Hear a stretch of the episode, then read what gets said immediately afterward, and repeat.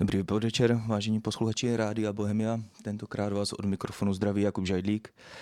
A jak jste zvyklí, jak je zvykem, doufám, že na našich linkách je pan Marian Kechlibar. Jsem tu. Dobrý den. A jakožto moderátor dnešního rozhovoru, pan Karel Kříž. Ano, zdravím, jsem tady taky pro vás. Takže, pánové, je to vaše a já se odmlčím. Děkuji, Jakube, za přivítání. Samozřejmě zdravím všechny posluchače Rádia Bohemia. Už jsme se dlouho neslyšeli a skoro by se hodilo i z legrace říct, ani neviděli. Zdravím Mariana. Mariane, dobrý podvečer. Dobrý podvečer. V tuto chvíli samozřejmě nejste vy ani já v pražském studiu, takže využíváme tohoto mobilního zařízení nebo těch nových technologií, abychom mohli každý být tam, kde jsme a mohli přesto naše posluchače potěšit novinkami ze západní fronty, protože ten pořad se vlastně neustále a stále jmenuje Na západní frontě klid s Marianem Kechlibarem a Alešem Svobodou. Pan Svoboda se omlouvá a v tuto chvíli jsem ho zaskočil nebo zaskakuji. Mariane, zprávy jsou neustále divoké, západní fronta už nemá ani smysl něco k tomu říkat, možná se to stále víc přiostřuje, já mám sám někdy pocit, že opravdu už brzy celá společnost narazí tvrdou ranou ke zdi a stane se něco opravdu velmi ošklivého na všech frontách a ve všech souvislostech, které nám v tuto chvíli vůbec nedocházejí.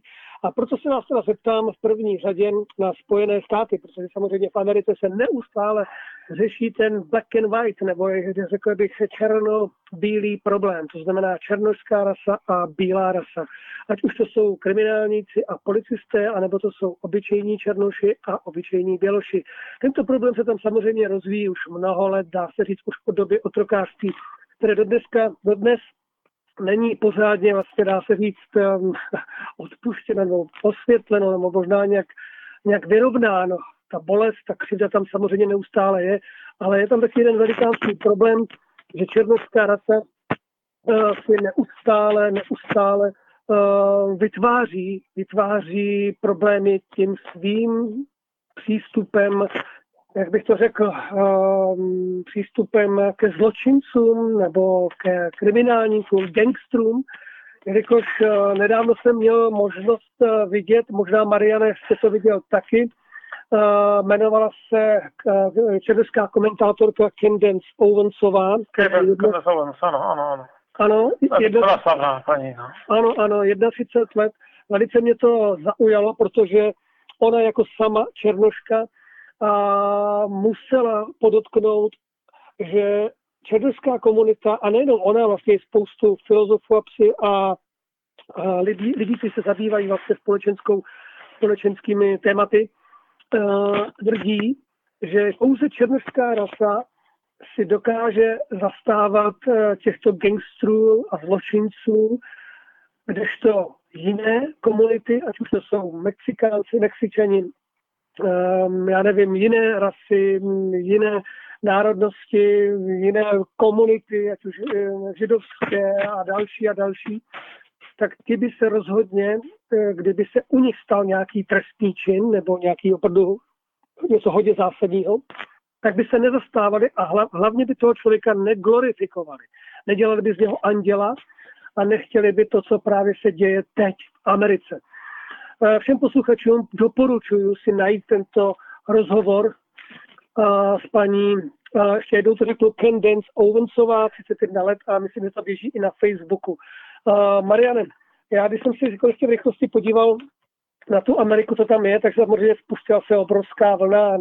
Je to takové zvláštní, že samozřejmě teď je to, nevím, jestli se dá říct 50/50, ale jak to vidíte vy? Vy jste to vlastně strašně moc, já už si nepamatuju úplně přesně, čím jste začal. Protože toto je trošku těžké udržet v hlavě celých bodů, ale zkusím to nějak zareagovat. Zrovna ta Candace Owens je třeba dost netypickým příslušníkem, takhle, ve Spojených státech je 40 milionů Černochů. Jo, většina z nich, ne všichni, většina z nich jsou teda potomci otroků bývalých, ale jsou tam docela významné výjimky. Je tam třeba nějaká skupina skutečně přistěhovalých Afričanů, ale na rozdíl od Evropy to nejsou Afričani, kteří dorazili na člunu vesměs teda, ale vesměs jsou to vysokoškoláci, kteří tam přišli studovat, takže třeba jejich výsledky jsou daleko lepší, jo. U nás v Evropě máme třeba s občany Nigérie nebo s lidmi z Nigérie spíš ty špatné zkušenosti i tady v Praze, když se projdete po tom Václaváku, tak mezi těmi prodejci těch drog je těch Nigerijců dost. To samé se týká nějaké mafie, která prodává prostitutky v jižní Itálii a podobně. Ale třeba ve Spojených státech právě Nigerijci jsou vesměs lidi, kteří tam přišli na vízum, řádně za studiem, vystudovali tam a mají nadprůměrný příjem. No. Když se to spočítá, tak nigerijský Američan nebo Nigerian American má většinou větší příjem než průměrný Běloch. Takže ano, to je zajímavé. Ono vždycky, když slyším takové ty základní vzorce černí versus bílý, tak já si vždycky kladu otázku, proč kladete tu hranici přesně tam. Jako ty komunity mají nějaké rozdíly i mezi sebou, jo? Ano, a docela významné, to nejsou jako 1-2%. Zrovna ta Minnesota, kde se stal ten, kde zadusili toho George Floyda, ano. To je stát, který byl typicky spojený se severem, se severskou mentalitou. Tam původně žilo hodně, dodnes tam žije hodně potomků Švédů a Finů a podobně. Dokonce tam podobné klima, v zimě tam teda opravdu hodně sněží. A je tam přitom hrozně nadprůměrná chudoba mezi černochy. Jestli si dobře pamatuju, tak teď to budu říkat z hlavy, ale myslím si, že 20% černošského obyvatelstva ve Spojených státech žije pod hranicí chudoby, ale v té Minnesotě je to skoro 50% černošského obyvatelstva. To je úplně drastický rozdíl. No a všimám si, že nikdo neřeší otázku, v čem ten rozdíl spočívá. A jestli třeba ti místní politici neudělali nějaké zásadní chyby, což jsou vlastně samý demokrati. Jo? To je stát, který má demokratická strana silnou pozici. No a ta Candace Owens, ta je z Karibiku. A ti karibští černoši mají většinou lepší životní úroveň. Neříkám, že skvělou, ale proti tomu průměru jsou na tom o něco líp. Jo. A kulturně jsou taky velmi jiní. To je tak povrchní, co fakt soudíte jenom podle té barvy kůže. Jo, to je jako kdyby někdo srovnával Albánce a Iry na základě toho, že jsou bílí. Jo. Ale co mají společného? Ve kultuře nic. Takže to samé se teda říká i tady těchto jednotlivých skupin. Teď, zmiňoval jste se tu úctu k těm gangstrům. Myslím si, že je to velký problém, ale dal by se řešit, protože oni nebyli jediní. Když si vezmete takové Sicilány, sicilská mafie měla strašně silnou a pevnou pozici mezi přistěhovalci italskými. Jo, a taky různé ty kapody, tutti capi a spolu měli prostě i úctu, jo. Oni opravdu si kolem nich kultivovali takové jakési jako zboštění, jo. Nakonec se to teda podařilo nějakým způsobem aspoň částečně potlačit a moderní Italové jsou od toho, nebo jejich potomci v Americe jsou od toho trošku osvobození, jo. Od toho, že by měli nějakým způsobem držet basu tady s tímhletím divokým zločineckým komplexem. Myslím si, že se to může stát i v Spojených státech, ale základ by byl asi jako nějakým způsobem povzbudit ty, kdo ti zločinci nejsou. A k tomu si myslím, že to zboštění téhleté současné oběti, která měla za sebou tam vyhrožování těhotné ženě střelnou zbraní, to přece jako není dobrý člověk. No, když jsem přišel, tak jsem to taky říkal, jestliže někdo střílí, nebo chtěl by vystřelit na těhotnou ženu, tak si říkám to, jak chce někdo z takového člověka udělat andílka, nosit jeho tričko napsat to a ještě mu dají zlatou rakev. Jako to si říkám, tak to jste opravdu vezmí. To je paradox nad paradoxem a snad i selský rozum, a možná selský rozum funguje jenom v Čechách, nebo jenom v některých zemích, nebo v některých částech. Víte co, ty země se to musí naučit, když si vezmete třeba irské teroristy. Ti byli strašně glorifikovaní. Jo, kolem pohřbů těch různých vrahů se scházely celé komunity a kněží je chválili a to bylo hrozné. No. A samozřejmě ta země tím trpěla, no, tak nemohla se odprostit od toho, že má nějakou násilnou strukturu, která je tam všudy přítomná, která bohužel přitahuje určitý typ mladých, a teprve když se začali dívat na svět trochu jinak, tak ty bomby přestaly a útoky a dokázal tam vzniknout nějaký aspoň vachrlatý, ale mír.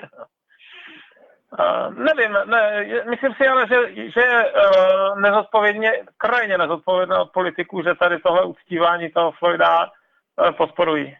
To je prostě špatný vzor pro mládež. To nikomu bych nedoporučoval, aby šel jeho cestou. No rozhodně.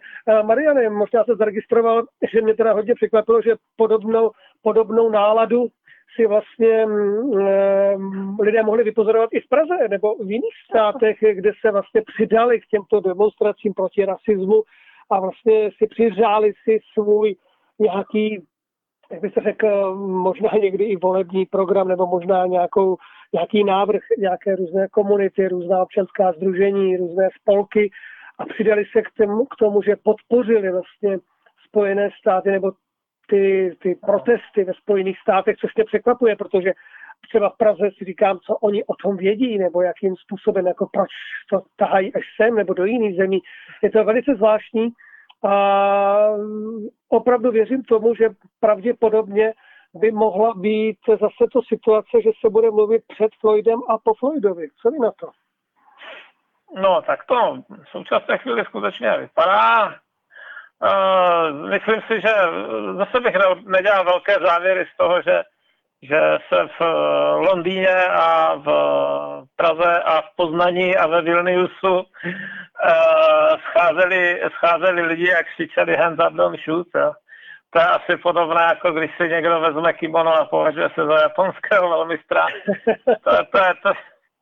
Je zajímavé, že zrovna ta levice tak posedlá tím pojmem tak kulturní apropriace, že někdo přebírá něco kulturního, co mu nenáleží, jo, typu indiánské čelenky. Toto je maximální kulturní apropriace. Když se sněhobílí studenti, kterým fakt nic nehrozí, sejdou v zemi, kde policie vystřelí jednou za rok a na ty přítomné policajty, které tak s klidem sledují, říkají, že hands up, don't shoot a podobné výkřiky. To se to křičí. Mariane, já vám ještě do toho skočím, protože samozřejmě sice se totiž zmínil o těch extrémně chudých částech, já bych to řekl, geta, nebo možná města. Klidně tam říkáme geta, no, jsou to geta. No, jak je to vůbec možné, že v současné době takhle drsná chudoba vlastně ve Spojených státech, jestli tohle to není tou příčinou, že kdyby třeba nebyli tak chudí a mohli mít, já nevím, práci, školu a tak dále, a nebo je to už jako v jejich nějaké mentalitě, charakteru, že se nechtějí zaměstnat, nechtějí se učit a tím pádem stát to vzdal a nechává je teda na pokraji té chudoby. Já musím přiznat, že tomu ani pořádně nerozumím. Jedna věc je, že hodně lidí tam má záznam v rejstříku trestu, a který se často týká drog. A v Americe je poměrně obtížné dosáhnout toho, že by vám to z toho seznamu vymazali. Jo, no, když jste jednou felon, neboli člověk odsouzený za zločin, tady nikoliv přečin, misdemeanor, ale felony, tak to v zásadě o sobě musíte říkat doživotně. Jsou jenom nějaké drobné výjimky, které se týkají, nebo vám může udělit milost třeba guvernér nebo prezident samotný, jako vymazat ten záznam, ale to se týká strašně malého počtu lidí. A tím pádem vaše jako pozice najít práci se tím poměrně dramaticky zhoršuje. U nás valná většina zaměstnavatelů nevyžaduje, nebo mnoho zaměstnavatelů nevyžaduje výpis, no, ale v Americe to musíte v zásadě přiznat. Je strašně málo pracovních míst, která jsou v tomhle směru v klidu. A to se samozřejmě nějak projeví, že? No to je. Také druhá věc je, že hodně dětí tam vyrůstá bez otce, což je vždycky zdrojem určité nestability. A tohle jsou hlavní příčiny, které mě napadají. No, pak samozřejmě věřím tomu, že jsou situace, kdy někdo, kdo bydlí v nějaké stereotypní černé čtvrti, někam pošle své CVčko, jo, životopis a nedostane tu odpověď od těch zaměstnavatelů právě proto. No, to je protože z něho mají strach, tak říkají. Takže i kdyby většinou není ze zlovůle, ale ze strachu. Je dobré si uvědomit, že to není, že většina jako lidí nevstává a nesedá, jako, i kdyby třeba nechtěli zaměstnat černocha, takže to nedělají proto, aby mu ublížili a proto mají z něj třeba strach. No. Takže ten samý problém mimochodem slyším třeba tady v těch francouzských ghetech. Už se slyší, že by se měli vlastně posílat jako ty CVčka anonymizovaně, a aby tam nebylo napsáno Mohamed, aby toho člověka teda posuzovali podle jeho kariéry, nikoliv podle jména. No, ale ono to je těžké. No. Já si to dokážu představit, ale představte si zase vy, že samozřejmě někdo může být velice chytrý, zkušený, dobrý, ale přece jenom, že třeba jeho brácha, bratranec, švagr a tak dále, může být právě mít ten kontakt do těch gangsterských skupin, nebo má prostě opravdu ten trestní rejstřík od shora dolů pěkně popsaný. A přestože se tady ten člověk jeví to, tak ty zaměstnanci by to měli nějakým způsobem možná vědět, nevím, je to těžké, protože samozřejmě jak rozhodnout, že jo, protože oni totiž zase právě jak ta paní Owensová, jak sdělila v tom svým rozhovoru, tak tam právě taky se zmínila o tom, že oni opravdu drží pohromadě, jako tam, když potom jde na lámání chleba, tak prostě ta rodina, nebo ten prostě tam to drží a tím pádem ten člověk, který by dostal tu práci, tak pak musí asi poslechnout to, co je vlastně u nich jako v té komunitě jako to hlavní, jako, takže tam nevím, já už jsem tím přišel hodnokrát taky, protože samozřejmě tady třeba na severu bydlíme, kde jsou problémy s romskými komunitami, které se teď už asi trošku sklidnily, už za těch pár let je to podstatně lepší, ale pamatuju doby, kdy jsem jezdili den co den, nebo každý týden tady byly prostě výsadky policie z Prahy, obrovský, jako, takže představit si, že tady to se děje v Americe dnes a denně a každý rok, pořád. Tak nevím, no, jak to vyřešit. Přesto ale ta situace je vyhrocená, takže vy sám osobně vidíte v toho nějakou cestu ven, konkrétně máte nějaký třeba nápad, co jste vysledoval nebo viděl, co byste mohl říct? Já nejsem tak pyšný, abych předepisoval odpovědi, ale zase jsem, řekněme, sešel někde nějaké otázky a první, co mě napadá, je, dobře, ty komunity nejsou homogenní, někde se daří těm lidem víc, jinde míň. Prostudovat ty jednotlivé případy, zjistit, kde se lidem daří nejlíp, kde se lidem daří nejhůř, pokusit se zjistit, v čem jsou ty zásadní rozdíly. Jo. Mm-hmm. Jo? Ano, jak jinak byste to v podstatě chtěli dělat? Ano, jo, když přijdete dopředu s nějakou teorií, tak budete permanentně v pokušení nadspat, přiohnout ta reálná fakta k tomu, aby odpovídala té teorii. Takže to, co nesmíte dělat, to je oblbnutí sebe sama. Ale jediná účel si myslím, že je rozumné začít srovnávat ty místa, kde se daří líp a ty místa, kde se daří hůř a zkusit zjistit, čem se ty dvě místa liší, nebo ty dvě množiny míst. Prostě to rozklíčovat ten problém úplně do zárodku, kde to tam prostě je problém a snažit se ten problém samozřejmě potom vyléčit, uzdravit, protože myslím si, že každá ta nová generace těch malých dětí a těch nových lidí by mohla postupně vlastně vyrůstat úplně novým způsobem a mít k tomu nový přístup, protože tak to prostě je, tak by to mohlo fungovat. No. No, tak budeme jim to asi psát, no, takže nevím, jestli... Jestli se tak stalo, no. Přesně tak, no. Jak jste zareagoval, nebo jak vidíte postupy vůbec prezidenta, vlastně amerického prezidenta, který v tomto, i když počkejte, máme 21, Mariane, my dáme si písničku. Jo, nebojte se. Takže jestli tam máme Jakuba ve studiu, tak Jakube poprosím o nějakou píseň. No, jsou tam ještě pánové? Ano, jsme tady. Je to vaše. Já. Děkuji, Jakube. Já se přiznám, že jsem si kousl do melouna a když jsem nemohl. S plnou pusou se mi nedařilo přivítat naše posluchače.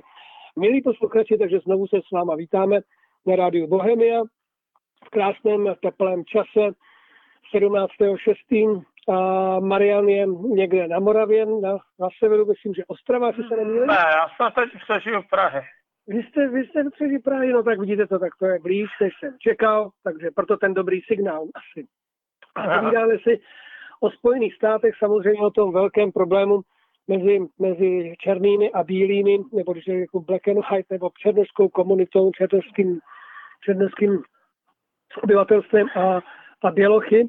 A teď jsme se chtěli dostat, nebo před písničkou jsme mluvili o postoji prezidenta a zároveň i jsem chtěl dodat, že jsou zde různé návrhy zrušit městskou policii ve městech a pak to nahrazovat něčím přátelštějším, nevím.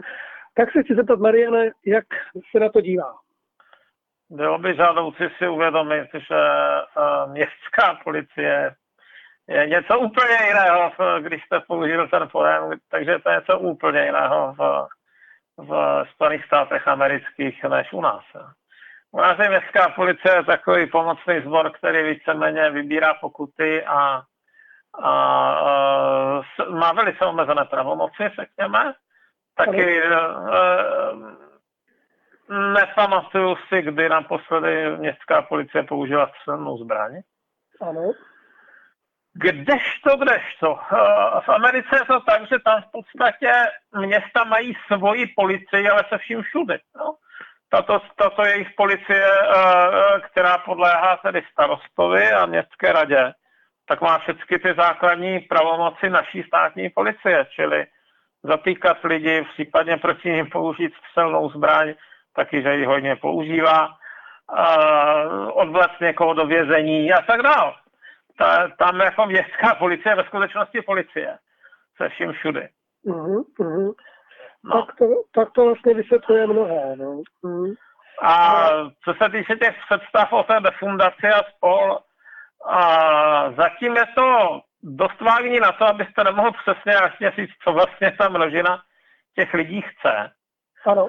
Mimo jiné teda proto, že vy jste to říkal jako černí versus bílí, ale zrovna v té aktivistické skupině teda strašně moc bílých. To když podíváte na ten demonstrující ráz, tak ti bílí převažují. Mm-hmm. To není rozhodně jako jednoznačné, ale tak samozřejmě ještě když zajdete do Evropy, no tak tady už vůbec je strašně málo černochů v tom protestujícím davu. Jo. To je taková ta radikální levice s velikým nadšením se stotožňující s Grečím. Je zajímavé, jak kolik lidí z téhleté vrstvy v zásadě říká, že Ameriku nesnáší, ale přesto kopírou všechno, co se tam stane. No. Takže jak by to mělo přesně vypadat, to není úplně jasné, tak víte, že v Seattlu asi vznikla i taková skupina jakési anarchistické 6 bloků, které si tam zřídili svoje vlastní, jak to říct, autority, které si odmítají jakýmkoliv způsobem patřit pod to město, takže tam mají nějaké vlastní ozbrojence, kteří hlídají vstup a podobně. Jestli jsem dobře pochytil, tak tam dochází teda k násilnostem. Není to zrovna klidné místo. A klidně je možné, že někteří z těch lidí by si opravdu představovali naivně tu policii zrušit, kdežto jiní třeba jenom slyší otázku, jestli se ty peníze na ně vykládají účelně. Já když se na to podívám zpovzdálí, tak soudím, že to je takové nejednoznačné. Na jednu stranu americká policie je teda těžce vyzbrojená. Když zjistíte, kolik oni mají třeba zbraní, které se vzaly od armády, tak je to docela šokující. A běžný policajt vám řekne, že potřebuje teda úzký kontakt s obyvatelstvem, a když si položíte otázku, jak dokáže navazovat úzký kontakt s obyvatelstvem z nějakého brděného transportéru, tak asi nedokáže, že? Jo. Jo. Druhá, ono by, jakoby lze být zároveň, existují takové ty pojmy těžko překládané z angličtiny under policed a over policed. Ja? Čili, já bych to řekl, tam, kde policie vyvíjí nedostatečnou aktivitu, a tam, kde vyvíjí přílišnou aktivitu. A já si myslím, že ono to v zásadě může platit naraz. Že třeba máte situaci, kdy se ta policie nestará o drobnější záležitosti, typu v uvozovkách jenom přepadení, v uvozovkách. A když se tam teda stane něco vážného, nějaká vražda a podobně, tak tam najednou vletí teda se zástupem těžce vyzbrojených mužů, který si nedokáže získat, řekněme, osobní důvěru obyvatel. No. Takže určitě si myslím, že když by se na to teda hledělo racionálně a bez hysterie, takže by se mohly najít nějaké způsoby, jak tu policejní praxi se v těch problémových čtvrtích nějak vylepšit. No. Tak, aby ti policajti tam nebyli vnímáni jako nepřátelé, dejme tomu, ale aby byli daleko víc přítomní, aby třeba byli u řešení těch věcí, které se jeví jako drobnější, jako jsou třeba nějaká ta vloupání, na která ve skutečnosti těm obyvatelům docela vážně vadí.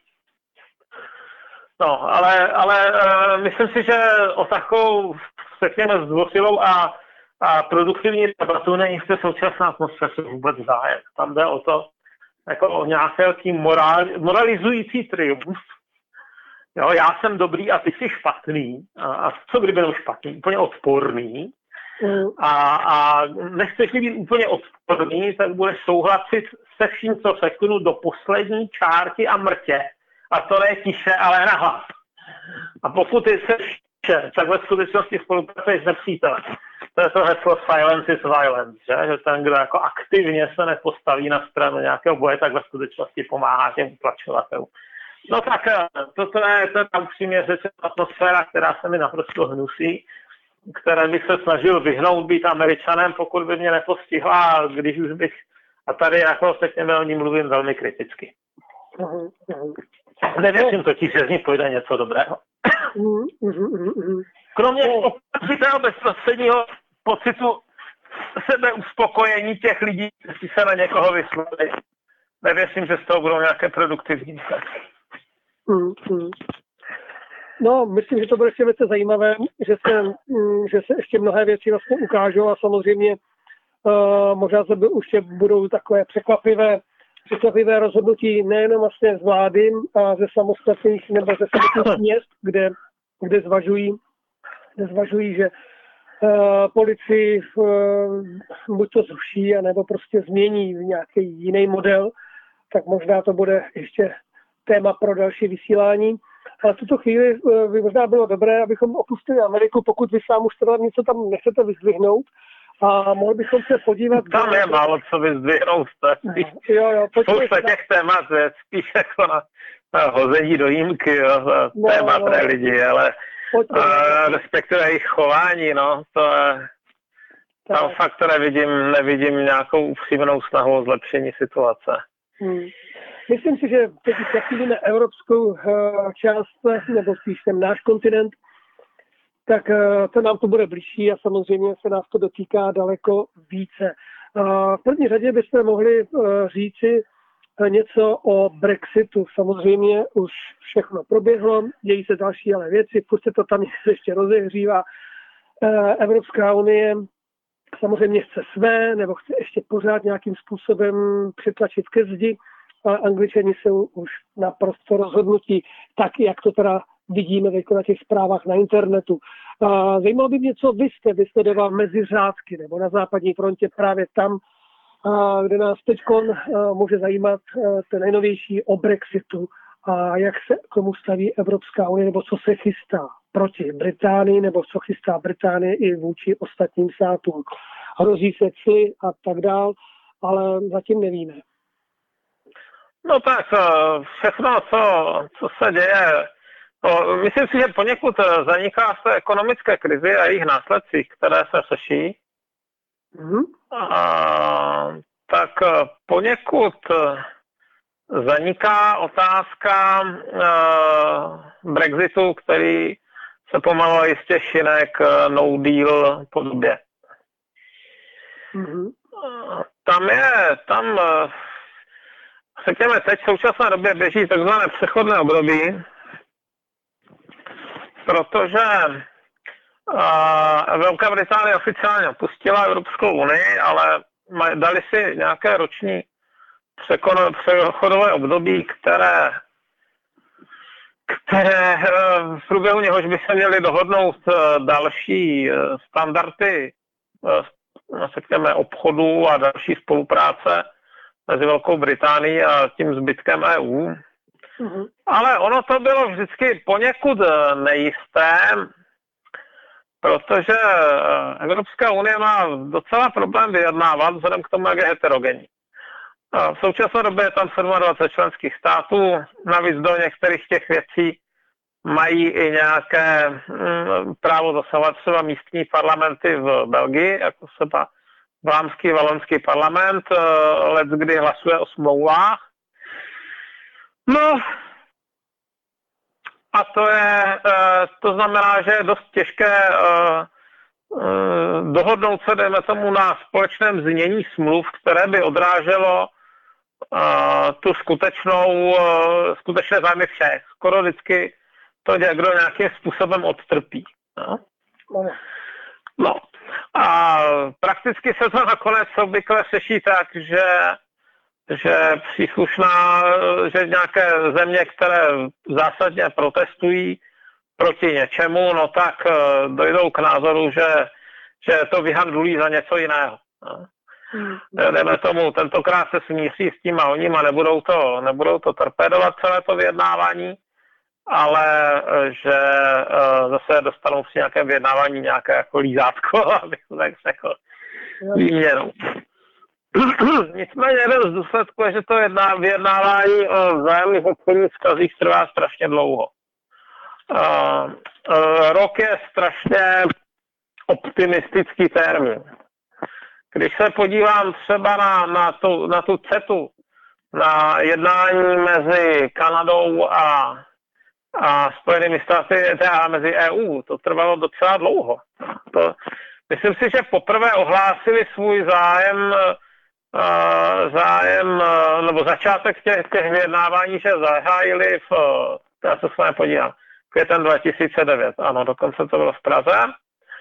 A konec vyjednávání byl 2014 a ještě to ani nestoupilo v platnost. Jo? Od té doby se ještě ani nedohodly všechny evropské státy, že s tím souhlasí.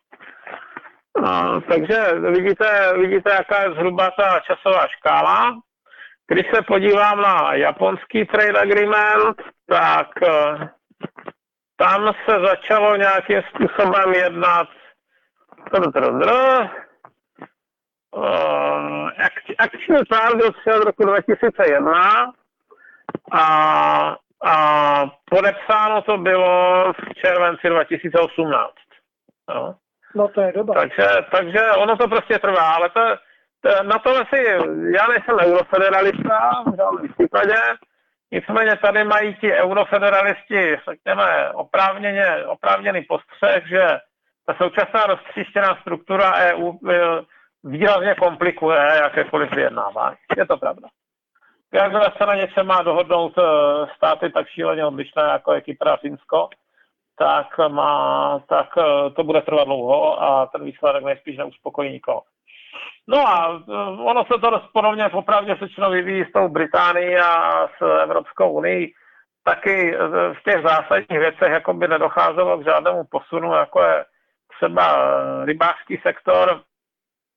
A ti Britové jako národ námořní se docela fixují na otázku moře a toho, jaké práva a povinnosti budou mít lodě plující v jejich okolí, že? Pro ně to moře je součástí jejich národní identity a na něm právě skrz námořní obchod a námořní mocnosti si vybudovali svoji říši kdysi, takže jsou samozřejmě na to opatrní.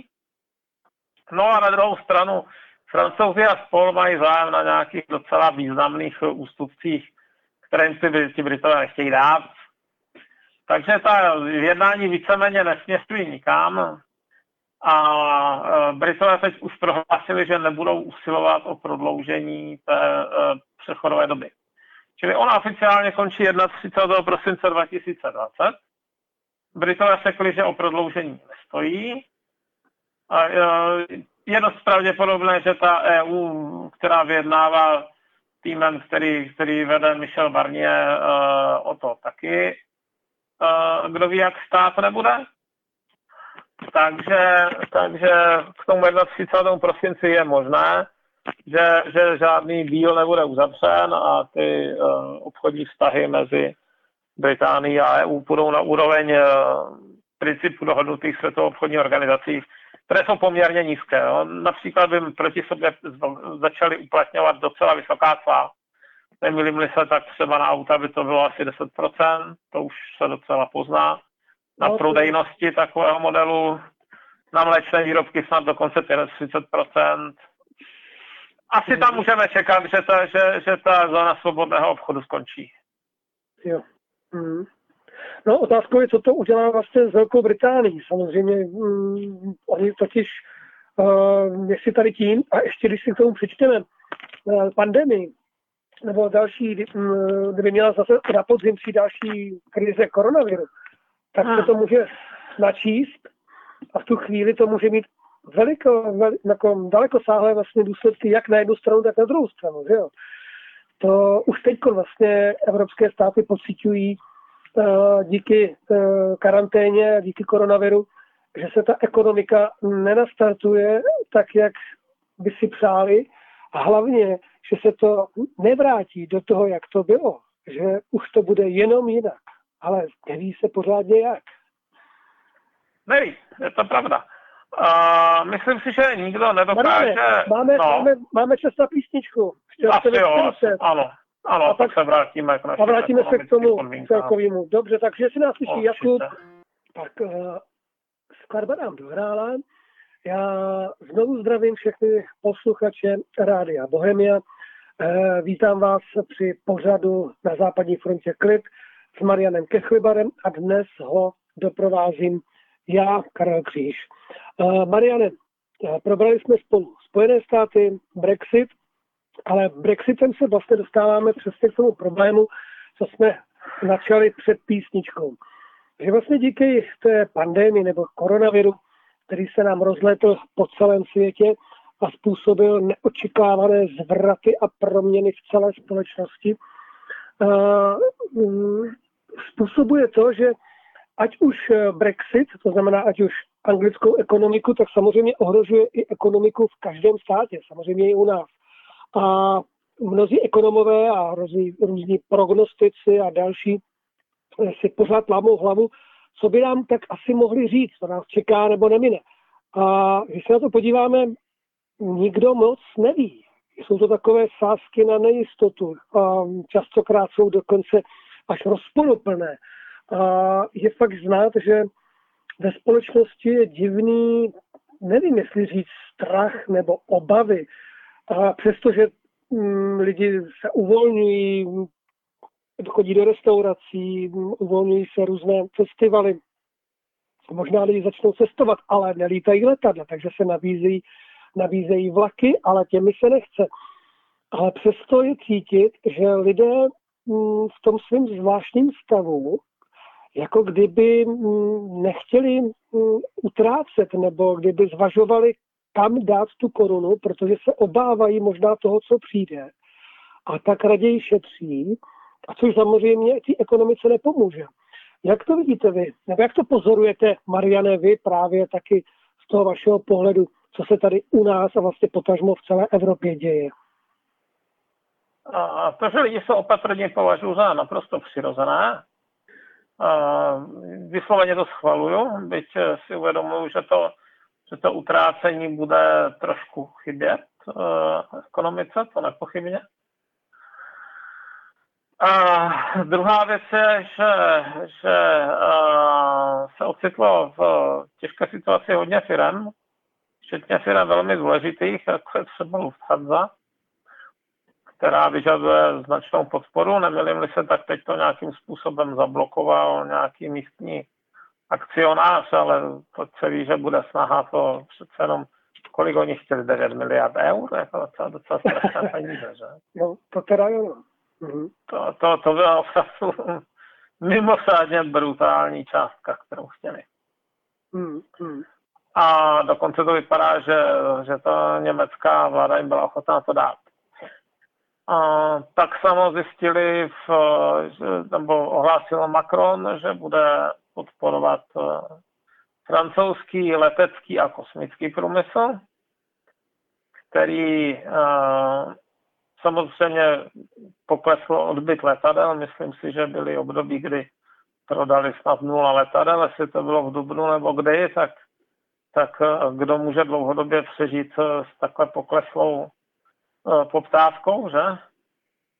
No a pro ty Francouze je to extra znepokojivé, protože oni přece jenom se snaží si udržet nějakou, řekněme, nezávislou kosmickou kapacitu na vynášení satelitů a podobně. Oni mají nějaké svoje síly tamhle v Mali a v jiných afrických státech a potřebují je podporovat do běžné dráhy. No a to znamená udržovat rakety Ariane, protože nechtějí spoléhat na to, že by museli být závislí na milosrdenství Rusů nebo Američanů s tím, že jim to tam někdo vynese. Taky by chtěli asi zabránit špionáži, která by to jinak nepochybně provázela, nebo velmi pravděpodobně provázela. No jo, jenomže ono už takto je, ta evropské kosmické aktivity jsou, řekněme, nerentabilní. Ono je do nich navázáno více zemí, to samozřejmě není pouze francouzský projekt Ariane, na to přispívají Němci, na to přispívají Španělé, kdekdo, ale je to drahé. Nezdá se, že by se to dalo nějakým zásadním způsobem zlevnit, protože těch startů je omezené množství a ty rakety nejsou, vlastně začínají zastarávat. Teď je ve vývoji Ariane 6, že? A Ariane 6 by měla být, tuším, nejsi příští rok, já se schválně podívám. Byla tady tohle uspořádání, že si můžu domluvit něco na internetu. Takže první zkušební let buď koncem roku 20 nebo začátkem roku 2021, to ještě není úplně jisté, ale ona už přitom z hlediska znovu použitelnosti a tak bude zaostávat třeba za tím, co teď má SpaceX. Takže hrozí, že by byla vlastně už v momentě svého uvedení do provozu zastaralá. No.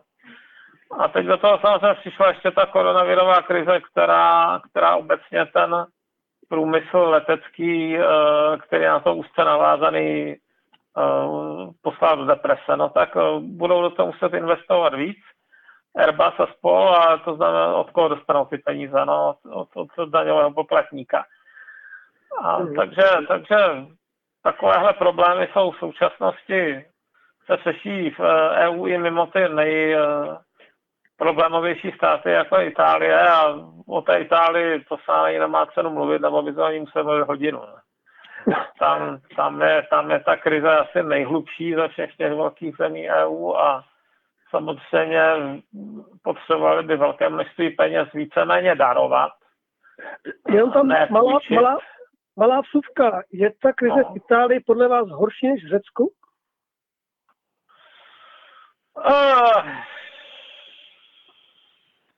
Jo.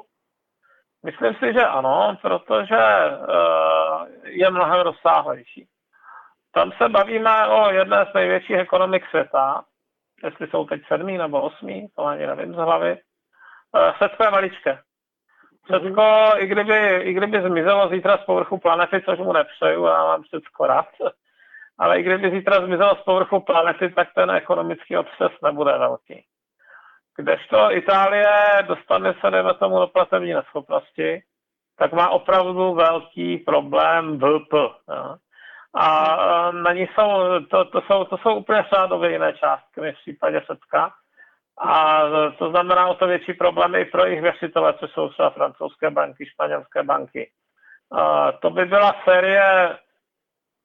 Takhle, státní krach Itálie by představoval ohromnou sérii otřesů, kterou by nemuseli přežít ekonomické systémy sousedních zemí, nebo mohly by být uvrženy do stejné krize, jakou by měla ta Itálie. Takže italský problém považuji za řádově horší a neumím si představit, co by se začalo dít. Myslíte si, že to, co teď vlastně prožívá nejenom Evropa, ale teď to zkusím trošku sáhnout do našich řad, prožíváme tady u nás, kdy se navyšuje schodek vlastně, nebo je tady návrh o navýšení schodku pro příští rok a tak dál. Jestli se za chvilku Česká republika nedostane na stejnou kolej, která už bude nenávět. Máme výhodu, že naši předešlí vládcové nebyli zase tak rozhazovační. Sice jste viděl ty snahy, tam třeba u paní Maláčové neustále vymýšlet, co by se teda mohlo darovat jiným lidem, ale neprosadila to, takže to naše současné zadlužení je snesitelné a máte toto samé, jako já nevím, jako když máte, dejme tomu, auto naložené z 1/3 a přiložíte do toho půltunový náklad, tak to asi ještě jde, ale pokud už bylo naložené na doraz, zkusíte tam naložit další půltuny, tak se vám začnou lámat osy a Bůh ví co, protože to zatížení bude příliš velké. No a to je ten stav, ve kterém jsou někteří ti naši spoluevropané. No, proč se na to ptám? Já se na to ptám z praktického důvodu, protože i já sám vlastně jsem živnostník, jsem řemeslník a musím teda uznat, že to dočasné odpuštění zdravotního a sociálních poplatků velmi nejenom mě, ale myslím, že všem mým kamarádům a kolegům a přátelům, kteří podnikají, velmi pomohlo. Že ten zásah byl, musím říct, velice pomocný, nápomocný. A když to pozoruju teď, když už se ledy prolamují a měl by se znovu nastartovat nějaký obchod nebo podnikání, tak musím říct, že žádná sláva. Pokud by to mělo tímhletím pomalým tempem jít až do konce roku, troufám si říct, a že by se znovu spustilo vlastně platby sociálního a zdravotní, tak nevím, ten podzim opravdu může být velkým křestem může být velkým, já bych to řekl, možná průlomovým bodem, nebo zlomovým bodem. Zkouškou, no. No, velkou zkouškou, že zátěžovou zkouškou, no. Že to neustojí, že to pro nás, pro tu prdu řemeslnickou, nebo pro živnostníky menší, myslím malé firmy, teda pro malé firmy. Ono i ty velké firmy budou mít problém, oni zase mají víc zaměstnanců a, a větší fixní náklady, ten živnostník, pokud nemusí udržovat nějakou fabriku, tak zase když jste si vzal půjčku na nějaké velké stroje a tak, no právě. A tím, že budete splácet 7 let a po 6 měsících vám do toho tady koronavirus hodil vidle. No. Musí být taky šílené. To vám nepomůže, že jste měl loni obrat 7 milionů. No. To máte přesně pravdu a já samozřejmě proto se na to ptám, protože samozřejmě naše posluchače určitě velmi zajímá nebo sledují to, protože to ovlivňuje skoro dá se říct každou rodinu v této zemi, protože když tam není státní zaměstnanec, tak tam je člověk, který pracuje jako OSVČ, anebo to budou lidé samozřejmě s továren, kde taky mají omezené provozy. Nedávno jsem projížděl kolem Mladoboleslavské Škodovky a můžu vám říct, že ty parkoviště jsou poloprázdná, skoro prázdná a bývaly přeplněné. Takže a pozor, nejenom parkoviště pro vyrobená auta, ale i parkoviště pro zaměstnance jsou, jak se říká, vymydlená, vybílená. A to jsem tam projížděl za minulý týden 14 dní asi tak 4x, 5x. Takže jsem říkal, no teda je to znát. A vždycky tam bylo úplně plno a narváno. Ať už bylo ráno, odpoledne nebo noční, vždycky tam bylo plno. A tentokrát teda vidím, je to zásah obrovský a zatím se to nestartuje. Žádný restart ani na start, nic tam není. Je to takové velice pozvolné a pokud ta vláda vlastně si stojí s tím, já se obávám, že je to, že nám vlastně přispěli tady tou pomocí a pak těmi půjčkami nevratnými, takže to nemůžou zastavit. Jako. Aspoň zase, že budou muset něco vymyslet, protože já se obávám, že to nenaskočí tak rychle, protože i turismus, který tady třeba na severních Čechách dělá docela podstatný příjem v těch městech a vesnicích, aha, tak i turismus, jelikož do informačních center taky dodáváme naše výrobky, tak je to velmi slabý. Včera jsem mluvil přímo na informačních centrech s lidmi a jsou velmi překvapení, že taky se mysleli, že to skočí rychleji, když je hezké počasí.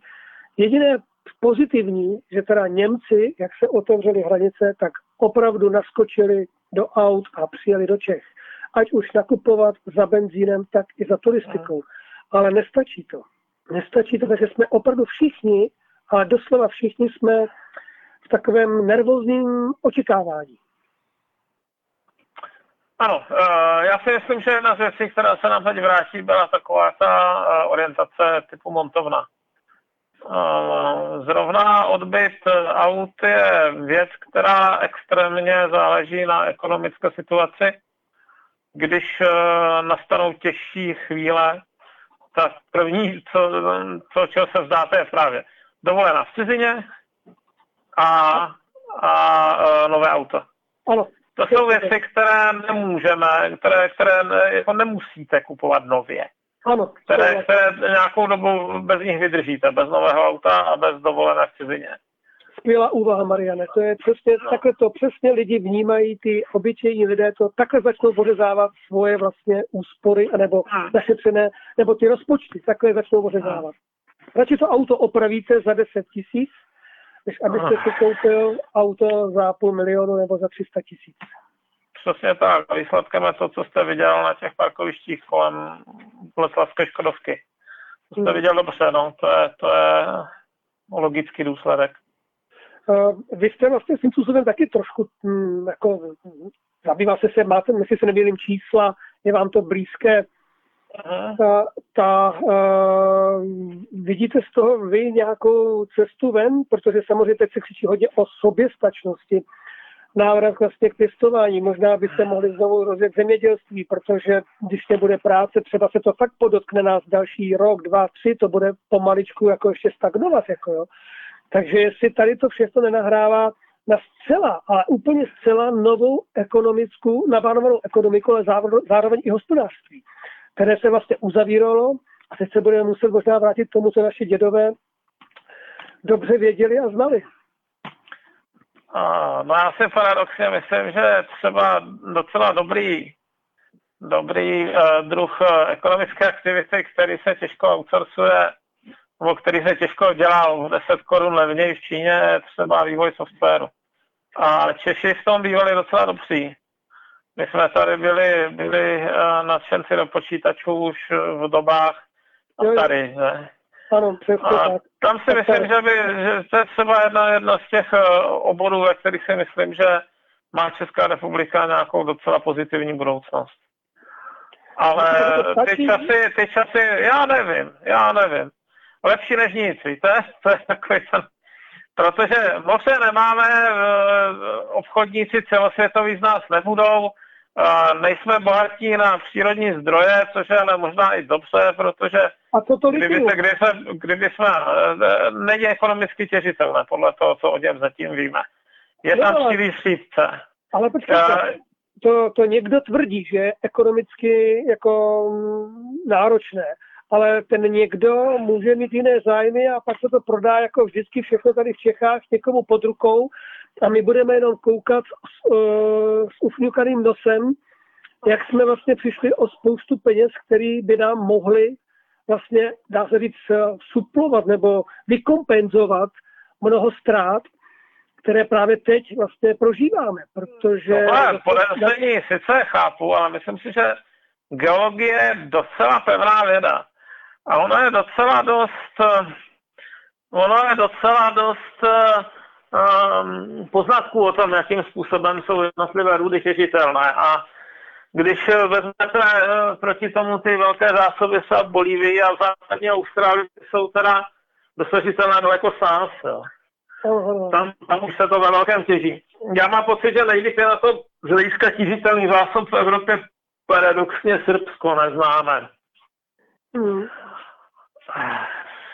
Ale ptávte se, jaké jsou naděje. Hlavně, já si teda osobně myslím, že ta éra těch automobilů se tady do České republiky už nevrátí. On se i v tomhle tom probíhá nějaký vývoj. Ty evropské automobilky v některých věcech zaspaly, jiných třeba nezaspaly, ale zase tlačí politické zájmy, zelené lobby do toho, aby popírali fyzikální zákony. On ten spalovací motor nemůže být už moc efektivnější, než jak teď je. Takže chtít po něm, aby měl ty emise ještě dvakrát, třikrát nižší, je nesmysl. Tohle lze dosáhnout je podvodem si měření a tak dále. No a jestli si někdo slibuje, že nastane druhá éra elektrických automobilů, tak nevylučuje, že nastane, ale to bude vyrábět někdo jiný. Protože elektromotor je primitivní ve srovnání se spalovacím motorem. Nechci říct, že je to špatná technologie, ale je jednoduchý. Elektromotor vám vyrobí kdekdo. No? Kdežto složitější naftový motor, to je přece jenom know-how, které se blbě kopíruje. No a přes baterie a spol teda Evropa je velmi špatná. Takže tady si myslím, že tam jí ujel vlak už dávno. Je možné, že elektromobily jsou budoucnost, já nevím. Upřímně si myslím, že by to chtělo zajistit daleko kvalitnější zásobování elektrikou pro začátek. Ne snažit se zavírat jaderné elektrárny, ale na této budoucnosti Evropa nevydělá. No ale to v tom opravdu můžeme očekávat, že ty scénáře budou stále v ekonomickém jakoby odvětví kritické nebo budou docela dramatické, protože samozřejmě ty automobily v celé Evropě hrajou docela velkou roli. A je to pravda, když se podíváte na ty ekonomiky, které nějakým způsobem závisejí na produkci automobilů, tak je v podstatě víc, jsou to třeba i Maďaři, že? Ano. Víte co, teď se ukáže, kdo je jak schopný politik, protože toto je tedy vnější krize, kterou jsme si nevymysleli, ale která se stejně řešit musí a uvidíme se to, kdo zhostí. Kolik lidí se zafixuje na slavnou minulost a nebudou schopni hledět nějakým způsobem dopředu, kolik lidí se bude snažit nahradit to půjčkami, kdo přijde na způsob, jak jít dál, nějak konstruktivně. No, bude to zajímavá doba. Bude to vyloženě zajímavá doba a jak už jsem někde slyšel, možná i vy jste to slyšel, že v příštích knihách dějepisu a možná i ve vašich dalším díle vašich knih budete psát jednou před koronavirem a po koronaviru. Aha. No uvidíme, no. Každopádně je to teda zátěžový test pro všechny zúčastněné státy od Ameriky až po Čínu. Přesně tak. Mariane, náš čas vypršel. Já vám moc krát děkuju za váš čas. Jsem rád, že jsme spolu pohovořili a samozřejmě se na vás budeme těšit v příštím vysílání Na západní frontě klid, ať už naživo, anebo takhle na dálku. Mějte krásné dny, ať se vám daří a milí posluchači, vám všem přeju, aby jsme to zvládli, abychom našli ty cesty kudy a jak dál. A samozřejmě byli při nejmenším ještě ostražití a bdělí, protože není nic lepšího, než být aspoň trošičku připravený, kdyby se stala situace ještě horší. Nepřeju to nikomu z nás, ale naši vládcové se chovají divně a nevím, jestli věřit jim, ale spíš bych řekl, věřme sami sobě a postarejme se o sebe, jak jen to můžeme udělat v tuto chvíli. Mariane, nashledanou, mějte se krásně, ať se daří. Nashledanou, milí posluchači, a předávám slovo do studia Jakubovi Žajdlíkovi, loučím se s váma a opět někdy příště na Rádiu Bohemia. Se srdečným pozdravím, Karel Kříž, vám všem. Nashledanou i vám. Milí posluchači, a v tenhle okamžik si dáme písničku a po písničce tady bude ještě rozhovor pana Rudolfského v rámci pořadu Na vinici páně s panem Jiřím Štěpánem, který je v současné době hejtmanem Královéhradeckého kraje. Tedy nepokládejte vaše přijímače a vyslechněte si následující rozhovor. Tím, že rozhovor je přednatočený nebo přednahraný, tak se dovolím s vámi rozloučit podobnými slovy, ne-li doufám, že stejnými jako moderátoři přede mnou, a to věřme, že bude lépe a dělejme věci tak, aby lépe bylo. Příjemný zbytek dne, příjemný večer a za 14 dní opět naslyšenou z pražského studia. Dobrý den, vážení posluchači, vítám vás u dalšího pokračování pořadu Na vinici páně. Dnešním pořadem vás budu provázet já, Stanislav Rudolfský, a naším hostem je velice významná osobnost, hejtman Královéhradeckého kraje, pan Jiří Štěpán. Dobrý den. Dobrý den. Pane hejtmane, já jsem velice rád, že jste si na mě udělal chvilku času. Teď pro naše posluchače tento pořad je přetáčen, je úterý 16. června a sedíme v kanceláři pana hejtmana na Pivovarském náměstí v Hradci Králové. Pane hejtmane, naši posluchači jsou vesměs velmi zvídaví a přemýšliví lidé. Mohl byste na začátek ve stručnosti představit svůj úřad, abychom si dokázali představit, co všechno hejtman musí obsáhnout? To je možná zdánlivě jednoduchá, ale ve skutečnosti poměrně těžká otázka. Jednu chvíli se zabýváte ráno školstvím a odpoledne zdravotnictvím. Ale samozřejmě Královéhradecký kraj a všechny kraje mají působnost z hlediska středních škol, které tedy zřizují. Zároveň se starají o krajské zdravotnictví, nikoliv tedy o fakultní nemocnici, ale o krajské nemocnice. V případě našeho kraje se jedná o 5 nemocnic. Taktéž sociální věci, tedy domovy důchodců, domovy pro seniory a samozřejmě i staráme se o zdravotně postižené. Opravy silnic 2. a 3. třídy, to je velké téma, a stejně tak dopravní obslužnost, ať už vlaková či autobusová, a řekněme menší podíl práce nebo menší vliv máme na životní prostředí zemědělství. Tam se snažíme pomáhat a propagovat například regionální produkci a nesmím zapomenout na cestovní ruch, což je i pro náš kraj i velký a velmi významný segment z hlediska obživy, a taktéž regionální rozvoj, tedy podpora obcí, podpora menších měst a všechno to, co souvisí s tím, aby se v kraji dobře žilo. Takže ta působnost je poměrně široká a jsem rád, že shodou okolností kraje letos slaví 20 let své existence, takže už 20 let máme krajské zřízení, máme zde kraje, které jsou v, řekněme, tradičních sídlech krajských měst, jako je Hradec, Králové, ale zároveň byly vytvořeny kraje nové, například Karlovarský kraj či kraj Vysočina, a myslím si, že to byl dobrý krok k tomu, že jsme se jako samospráva více přiblížili obyvatelům a je potřeba neustále být v kontaktu a reflektovat potřeby a zájmy obyvatelstva, protože nějaký úřad, který je strašně daleko, tak z Prahy skutečně ta centrální správa neobsáhne a nemůže obsáhnout všechny problémy, a proto si myslím, že je velmi vhodné, že tady je nějaký střední článek mezi městem a obcí a mezi státem, a to jsou ty kraje. Okresy jako takové už neexistují. Pane hejtmane, zkuste mě říct, abychom si udělali představu, kolik krajský úřad zaměstnává lidí, kolik máte zaměstnanců tady? To číslo může padat jako velké a téměř hrozivé. Máme 446 zaměstnanců.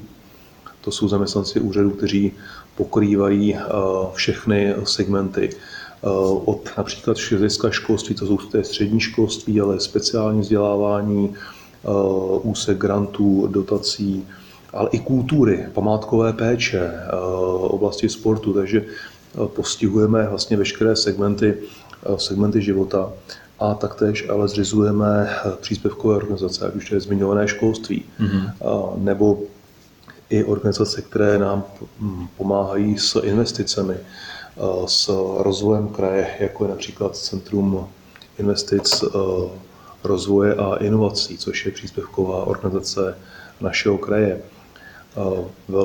Velmi úzce pochopitelně spolupracujeme s městy a obcemi, protože potom, kdybychom to nedělali, tak potom ta činnost kraje podle mého názoru nemá velmi smysl.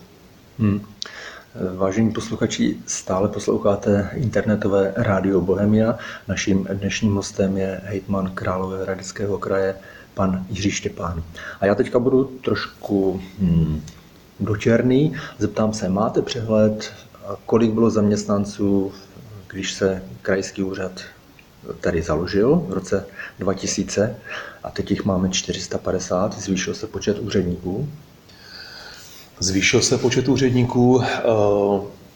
Za poslední dobu 4 let se počet úředníků zvýšil zhruba o 50.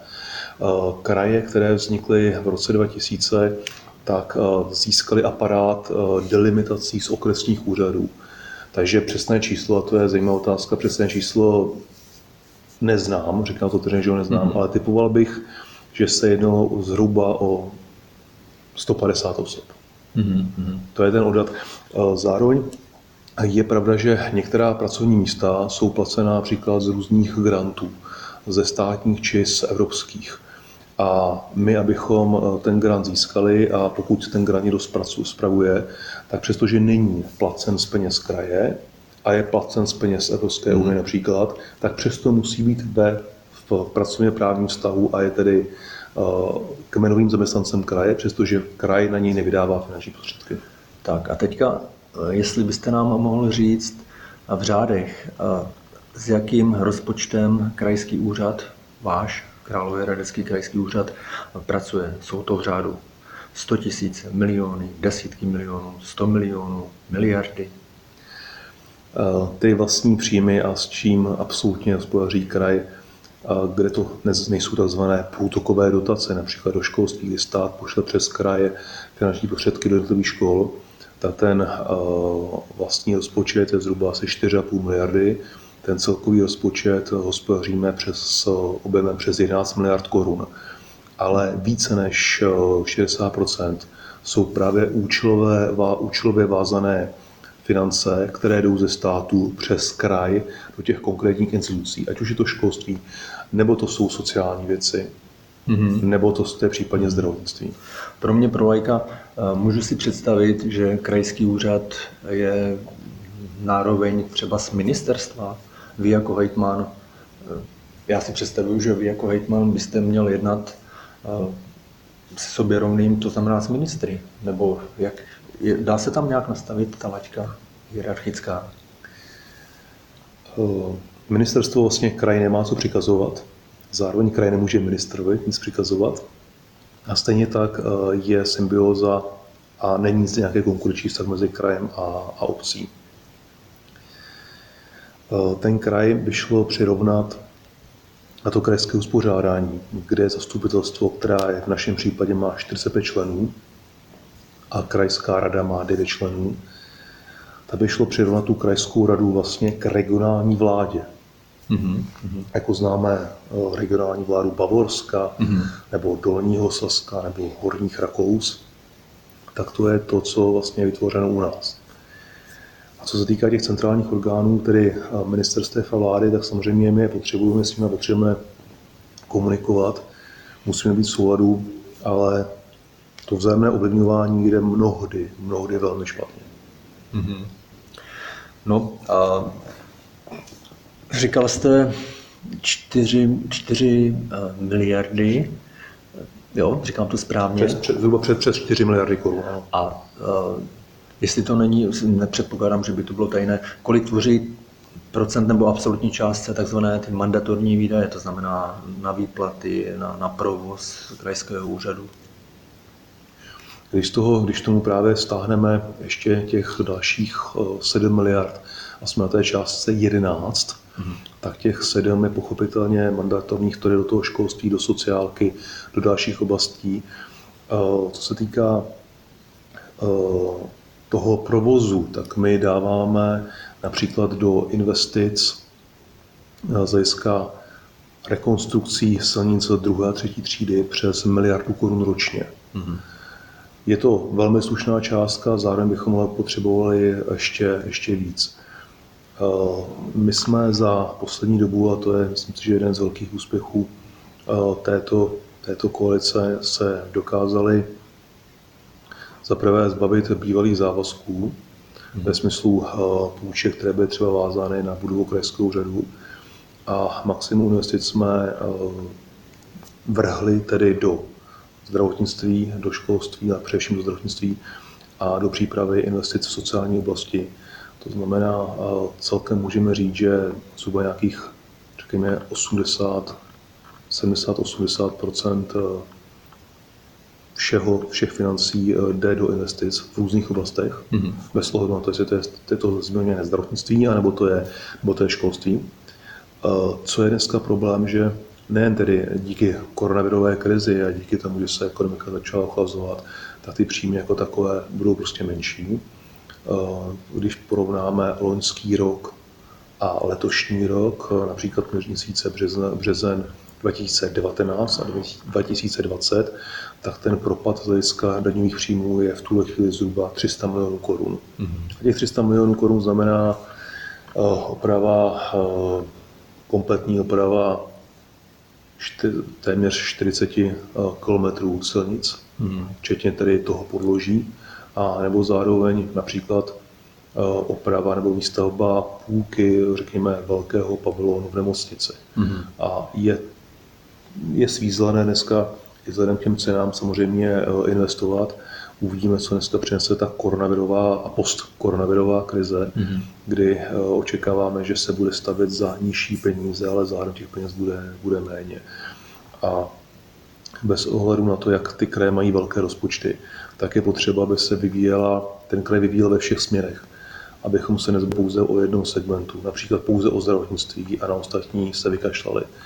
Nejde preferovat pouze jeden směr, například zmiňované silnice, přestože víme, že bychom potřebovali investovat ne 1 miliardu nebo 1,5 miliardy, ale 4 miliardy, ale potom bychom neudělali vůbec nic už v sociální oblasti, kterou potřebujeme řešit, nic bychom neudělali ve zdravotnictví, a to prostě není možné. Jsem tomu rozumím. Já jsem se ptal na výši těch mandatorních výdajů, protože při několika rozhovorech s lidmi, kteří této problematice, řekněme, rozumí rozhodně víc než já, tak mě říkali, že kraj jako takový nebo provoz toho kraje je velmi drahý. A z toho pohledu, že si myslí, že by bylo dobře zamyslet se nad fungováním těch krajů, zda provést nějakou celkovou rekonstrukci toho systému krajského, anebo zdali by se dal provoz těch krajů nějakým způsobem zefektivnit a zlevnit. Na tohle téma jste se taky někdy radili, zabývali jste se tím? Ono je samozřejmě patrné, že například téměř 450 úředníků není malý počet. Ty kraje vznikly díky tomu, že se zrušily okresy.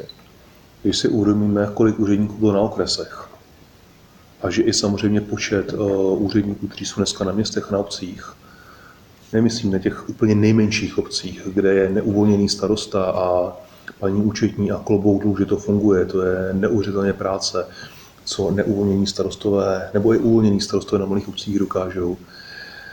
Tak dneska je otázka, pokud budeme zpochybňovat existenci krajů, tak čím to nahradíme. A ano, i kdyby kraje nebyly, tak za mě by tady musel být nějaký mezistupeň mezi obcí a státem.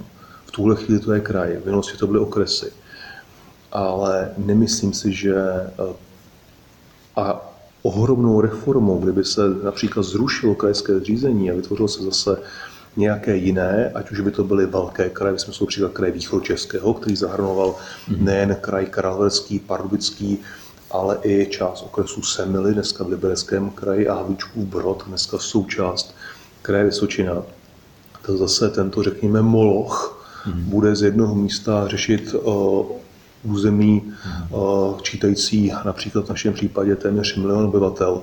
A to mi zase přijde jako velmi nepružné. Takže ta střední cesta středně velkého kraje, jako je ten Královéhradecký, mi přijde vhodná. Některé věci ten kraj samozřejmě může řešit, kdy může řešit outsourcování, poptávkou ze soukromé firmy. Ale zase i na tom kraji je takzvaná přenesená působnost, kdy jsou tady úředníci, kteří nejsou pod samosprávou, ale jsou pod státem a rozhodují v rámci přenesené působnosti. Ať už si to myslím, že to je dobře, nebo je to špatně, je to prostě fakt. A to jsou zádrhele, které samozřejmě způsobují mnohdy pocity, že to je příliš drahé, ale zároveň je potřeba říct, aby to teda mělo být zcela jinak, kolik by to stálo, aby to bylo funkční. Zároveň v poslední době mám vždycky velmi, velmi dobré odezvy, že, a to je pro mě to nejdůležitější, že ty úředníci hledají cestu, jak něčemu pomoct. Ne, aby řekli, tohle nejde proto, protože, ale aby dokázali ten problém vyřešit. A pokud jsou reflexe od obyvatelstva pozitivní, tak je fakt a i smysl toho, aby ten kraj dál pokračoval. Tak to bych si velmi přál, aby to, co jste řekl, byla pravda ve všech aspektech. Když by to tak bylo, aby všichni úředníci nehledali jenom problémy, proč to nejde, nevytvářeli další tiskopisy k vyplňování, ale nám, obyčejným lidem, se pokusili pomoct. To by bylo úžasné. A já teďka poprosím naši režii, aby nám pustila jednu píseň a po přestávce se znova přihlásíme. Vážení a milí posluchači Rádia Bohemia, a my pokračujeme v našem rozhovoru s dnešním velice významným hostem, panem Jiřím Štěpánem, hejtmanem Královéhradeckého kraje. Pane doktore filozofie, Jiří Štěpáne, nejen prací živ je člověk. Já když slyším, že někdo má titul doktora filozofie, tak mě lehce zamrazí v zádech a říkám si, co já si s tím pánem mohu, s tím člověkem mohu povídat, teď já vůbec nic neznám, já mám nějaké středoškolské vzdělání a doktorem filozofie, ten ví o smyslu života daleko víc, než my obyčejní smrtelníci si můžeme jenom domnívat. A navíc jste člověk v plné síle, ročník 1978. Nepředpokládám, že žijete jenom prací hejtmana, i když věřím tomu, že vám to zabere maximum času a vaší síly, ale chcete žít i svůj vlastní život. Čím se zaobíráte, když máte čas? Ještě k tomu titulu, jak jste řekla, k tomu, já si myslím, že jako nějaké formální vzdělání je jedna věc a není možné posuzovat člověka, jestli má nějaký titul za jménem a před jménem a proto by měla být lepší být, než ten, kdo to nemá. Je to pouze, a u mnoho lidí je titul pouhou formalitou a vůbec to neznamená, že ten člověk je lepší nebo pak horší než někdo jiný, takže to o tom určitě není, ale z hlediska toho, co já dělám, a i proto teda posledně jsem šel a studoval historii taky.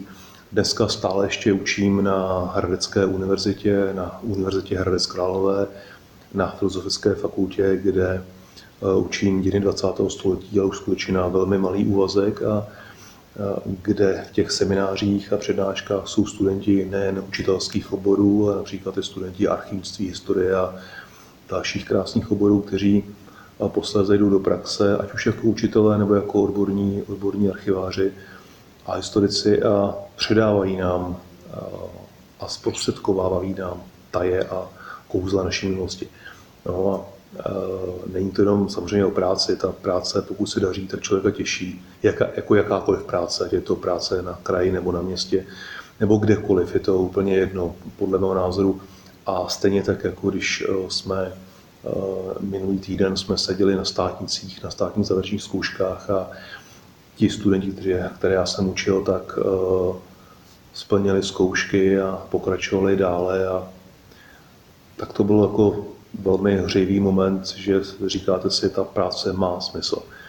A co se týká toho volného času, tak protože člověk pracuje mnohdy s papíry a s lejstry a řeší věci u stolu, tak zároveň mě velmi oslovuje a naplňuje mě ta manuální práce, takže ať už na chalupě je něco se dřevem, ať už to je oprava podkroví, nebo štípání, řezání dřeva na zimu, nebo cokoliv, kde si paradoxně na tu práci, na ten výsledek práce hnedka můžete šáhnout, tak i to je ta relaxace a nejenom ta práce, řekněme, papírová a ta práce, která se týká správy kraje.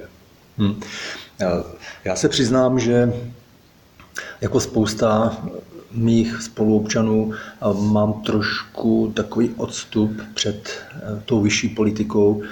Jsou s tím spojena mnohdy taková neúplně příjemná prožívání, různé kauzy.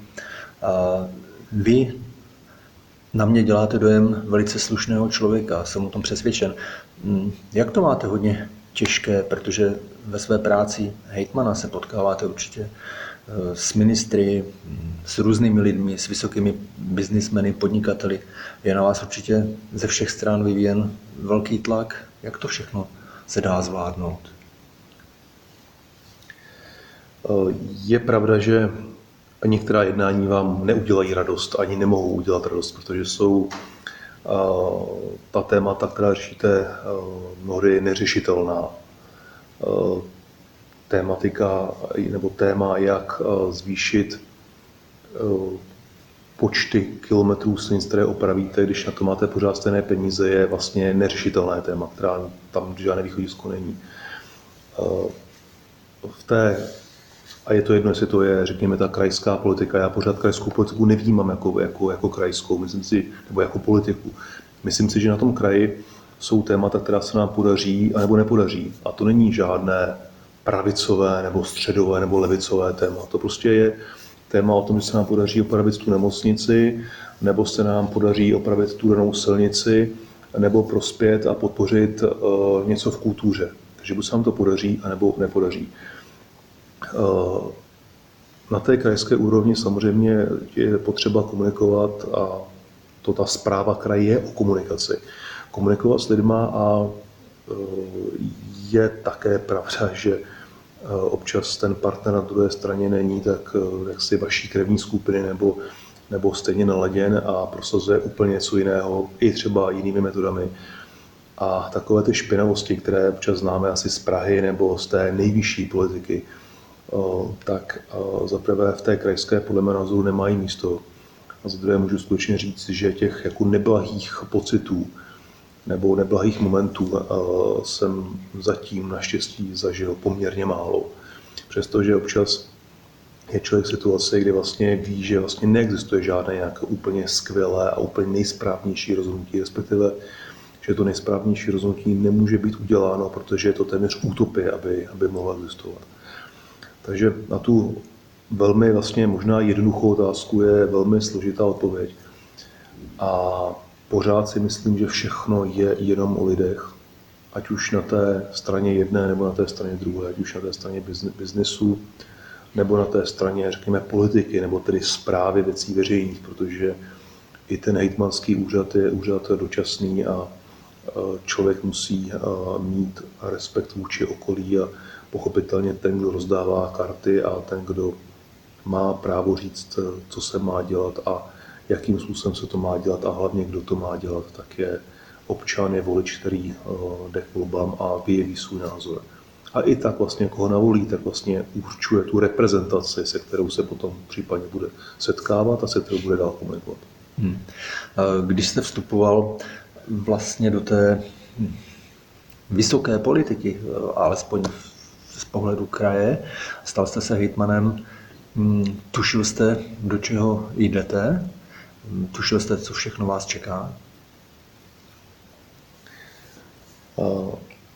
A z hlediska té působnosti kraje samozřejmě víte, do čeho jdete. Na druhou stranu mnohé lidi neznáte a musíte zjišťovat nejen kdo je kdo, ale musíte se snažit číst, co je za těma jednáním a případně co je v nějakém druhém či třetím plánu. A je to pochopitelně i o zkušenostech, kdy dneska musím pochopitelně říct, že těch zkušeností před těma 4 lety bylo méně než je dnes, to je jasné. Zároveň ty 4 roky jsou na jednu stranu vlastně strašně krátké, protože jsem si říkal před 4 lety tak a za 4 roky se udělá spoustu práce.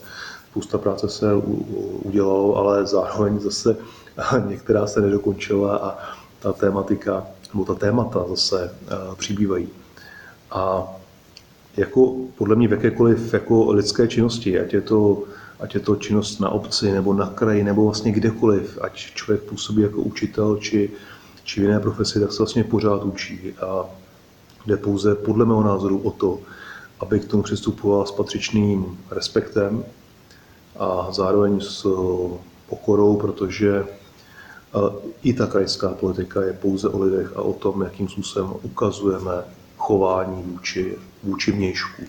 A vnějšek je vlastně všechno okolo. A myslím si, že to politika se má dělat, pokud to vnímáme jako politiku. Jako politika neokázala, jako politika, řekněme, civilní a lidsky normální. Ten hejtman není lepší člověk, anebo není horší člověk, než kdokoliv, koho můžeme potkat v té činné obci. A po těch 4 letech nezhořkla vám ta práce. Teď na podzim vlastně v říjnu, jestli se nepletu, budou další volby. Máte v sobě ještě tu vnitřní sílu pokračovat v dál té cestě a ucházet se o hlasy voličů? Právě v tom, co jsem co vnímám jako potřebné, tu, řekněme, politiku dělat normálně, dělat ji civilně, tak v tom si myslím, že je síla a zároveň, a to je i ten vlastně důvod, proč budu velmi rád a budu se ucházet o podporu veřejnosti. A veřejnost zhodnotí to, zda jsem to a jsme to dělali dobře, nebo za to má dělat někdo jiný.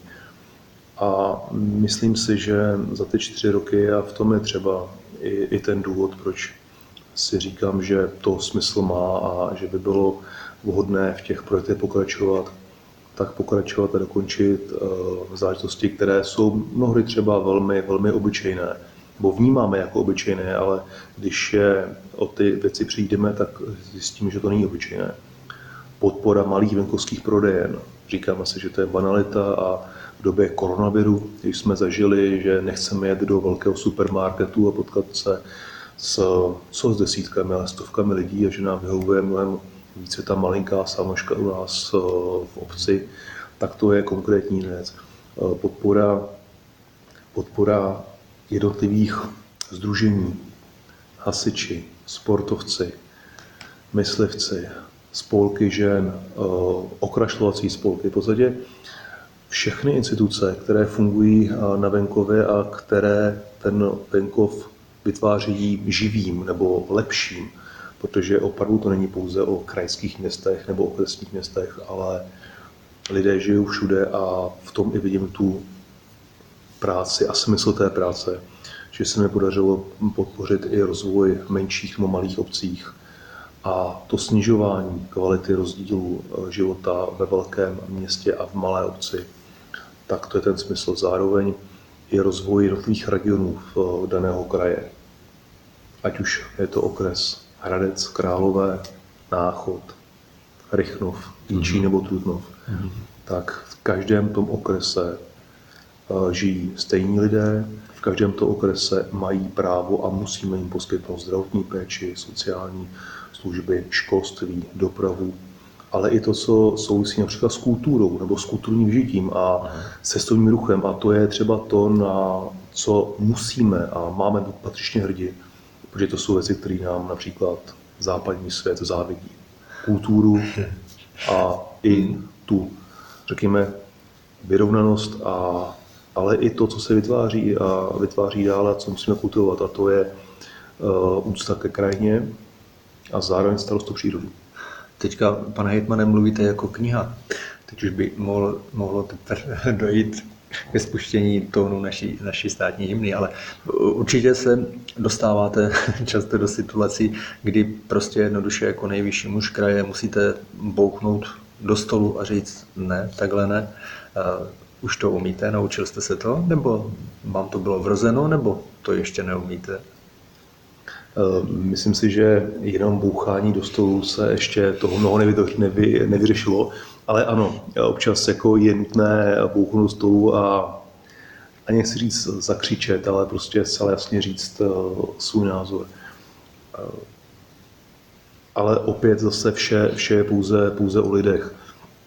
A na druhou stranu, pokud, a to se taky může stát, že ten hejtman není absolutní samovládce, není monarcha, který by direktivně, nebo diktátor snad, který by direktivně rozhodoval věci a neohlížel se doprava doleva.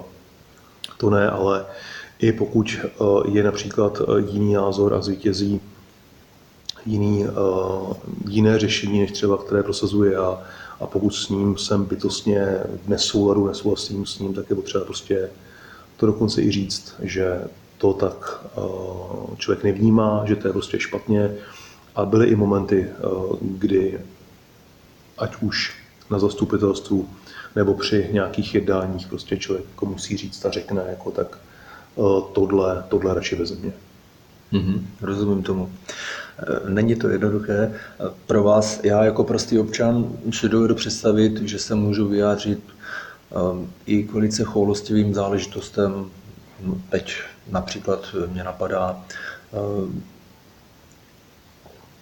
imigrační politika, nebo jak je to vlastně ve své podstatě s covidem, kde se vzal, jaká jsou nejlepší řešení. Já se k tomu můžu vyjádřit, ale dovedu si představit, že vy jako hejtman, jestliže byste přestřelil, tak že vás asi novináři a vaši političtí odpůrci rozcupují.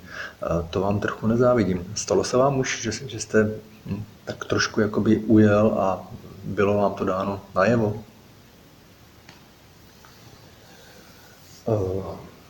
Spíš mám občas pocit, že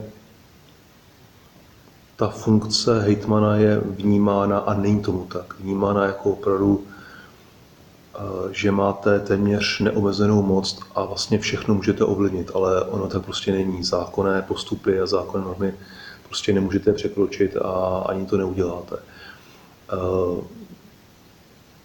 Některé věci se samozřejmě i v té koalici komunikují, nebo zastupitelstvu komunikují složitě, jak už to byla třeba otázka školství. A co se týká teďka zmiňovaného covidu, to byla situace, kdy jsme se setkali s něčím neznámým, kde po vyhlášení nouzového stavu tady začal fungovat krizový režim. Myslím si, že jsme to zvládli jako kraj velmi, velmi dobře a patří všem ohromné poděkování.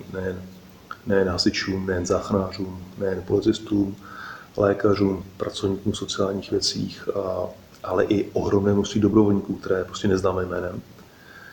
Tak teď se člověk samozřejmě setkává po opadnutí toho krizového stavu s tím, že jste konfrontován s názory, tohle jste měli udělat úplně jinak, tohle bylo úplně blbě a tak dále, tak se říká, no tak po bitvě každý generál, jak se s oblivou u nás říká, ale v té době na to člověk pohlížel prostě jinak.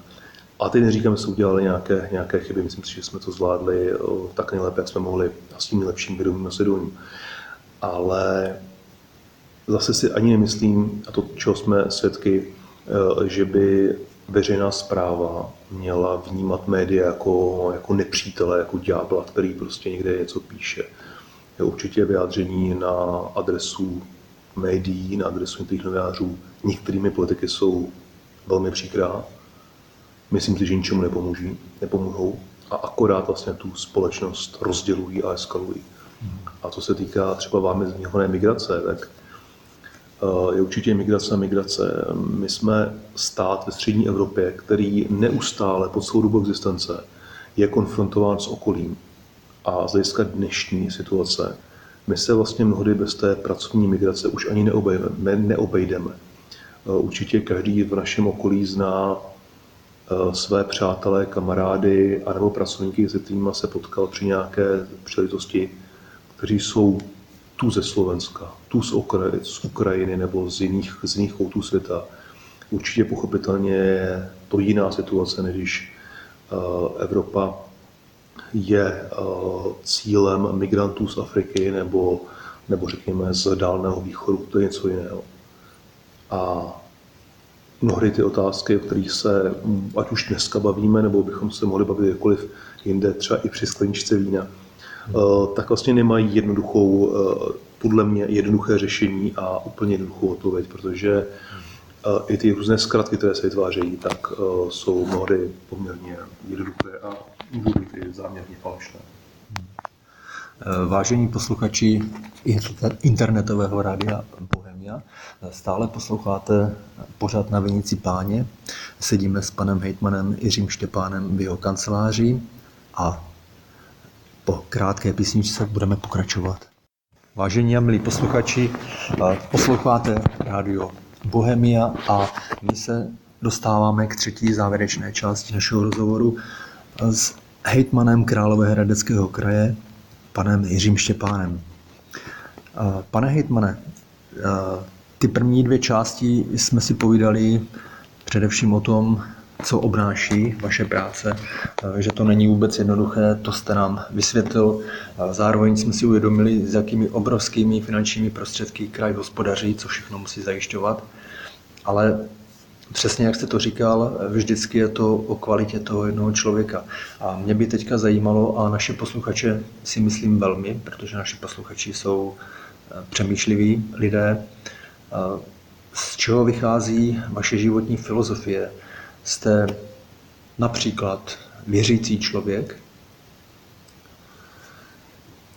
Věřící člověk v tom náboženském slova smyslu nejsem, ale nevylučuju, že někde něco není a že některé kroky třeba nejsou předem dané. A je pravda, že jsem taky vnímal některé okamžiky, které se mi udály jako, řekněme, okamžiky možná až jako nesmyslné nebo nemající potom nějakou jako logickou návaznost, a za několik let se ukázaly, že třeba i ty domělá příkoří, která se tehdy stala, takže vlastně měla smysl, že člověka posune kam dál. Takže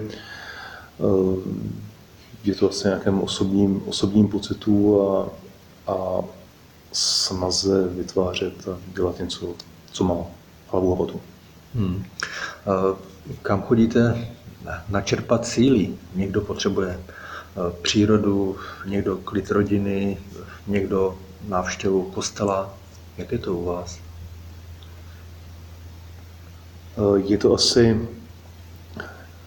Je to asi příroda, nebo je to příroda. A zároveň je při těch různých setkávání, protože nejsou to jenom oficiální setkání a jednání o tom, jestli opravíte tam tu silnici nebo ten chodník, ale jsou to i obyčejná, řekněme v úzovkách, obyčejná setkání na, řekněme, vesnických akcích, kdy si člověk jako úplně obyčejně lidsky, ať už u piva nebo u něčeho jiného, popovídá s lidmi. A pokud cítíte, a já to cítím, že je nějaké obecné ovzduší, že se něco vytváří dobře, tak vám to dá zároveň i celé jasnou podporu a nějaký smysl dalšího konání.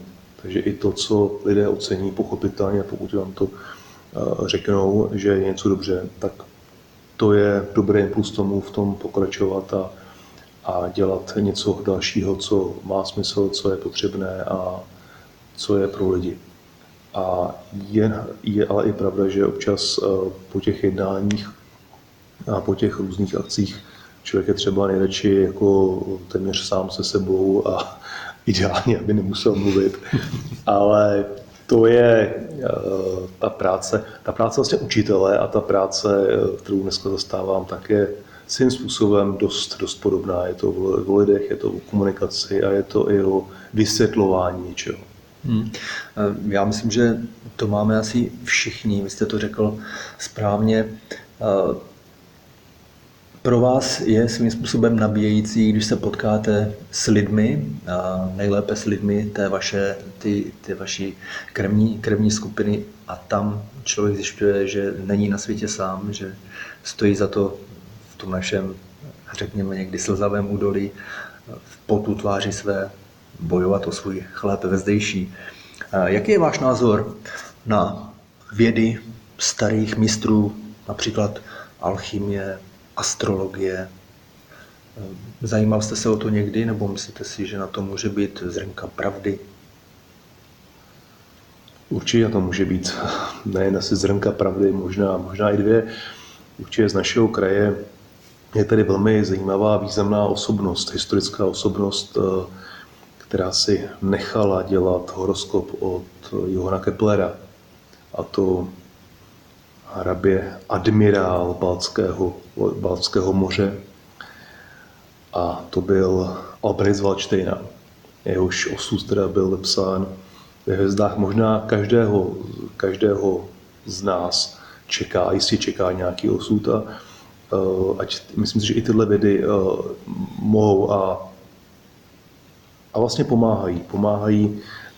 pomáhají člověku nejen, že si utříbí myšlenky a možná se víc zakotví, ve smyslu toho, že ví, odkud přichází, kam jde, ale že i vlastně pozná nějaký třeba hlubší smysl toho konání, které právě dělá, a uvědomí si vlastně, že to, co dělá, vlastně má vlastně nějaký smysl, a že na tom světě zároveň jaksi nejsme úplně individuálně, nejsme osamocení, ale jsme v nějakých společenstvech.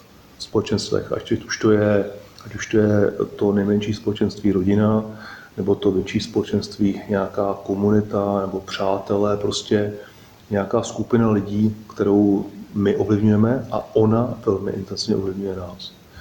A všichni se snaží v minulosti, v současnosti nahlédnout do budoucnosti. Takže tyto vědy určitě mají své místo na Zemi. Máte pravdu, a já si myslím, že teďka dochází tak trošku k renesanci těchto utajených nebo tajemných věd. Čím dál tím víc lidí se jimi zaobírá, a nejen ale těmito vědami, ale zároveň jako kdyby se probouzel v tom českém národu, aspoň je to můj dojem, co si vevnitř, nějaký duchovní potenciál. Já si stále za sebe myslím, že český národ má v sobě mnohem víc, než se na první pohled může zdát. Přemýšlel jste o tom někdy? Já mám pocit, že jsme národem, který možná žehrá na to, že máme jako národ nižší sebevědomí, než si možná myslíme. Kdyby Američani 20% svého sebevědomí dali nám, tak Američané jsou mnohem příjemnější. A my možná se tak nepodceňujeme. A vždycky mám skoro pocit, že zahraničí a lidé z vnějšku nás ocení víc a ocení tu naši práci než my sami. A určitě, když se podíváme, co tady všechno máme, od nádherné krajiny přes historickou minulost, památky, kulturu, tak rozhodně máme co nabídnout a máme být zase hrdí. A myslím si, že potřebujeme být hrdí na to, že jsme Češi nejen v době vítězství v hokeji nebo ve fotbale nebo při nějaké významné sportovní události, ale měli bychom být hrdí i ne na ten národ jako takový, ale i na to místo, na tu obec, kde se třeba pohybujeme, kde žijeme, kde se nám podařilo. Ale zároveň, bohužel, si myslím, že občas hrdí nejsme z hlediska třeba chování nejvyšších státních činitelů, kdy i oni ukazují nějaký směr a ukazují to, že bohužel třeba i ta změnová politika vlastně je strašně hrubá v podání některých. A Čím si vysvětlujete, že se do těch nejvyšších našich vládních státních funkcí dostávají lidé, kteří ne vždycky oplývají těmi přednostmi duchovními, nebo ctností, nebo pravdomluvností, Jak je to možné? Dovedete si to vysvětlit? Přeci kolem nás je tolik lidí, kterých si musíme nutně vážit, kteří něco dokázali, ale my se v televizi velice často jsme konfrontováni s lidmi, kterých si vážit mnoho nemůžeme. Jak se to může stát?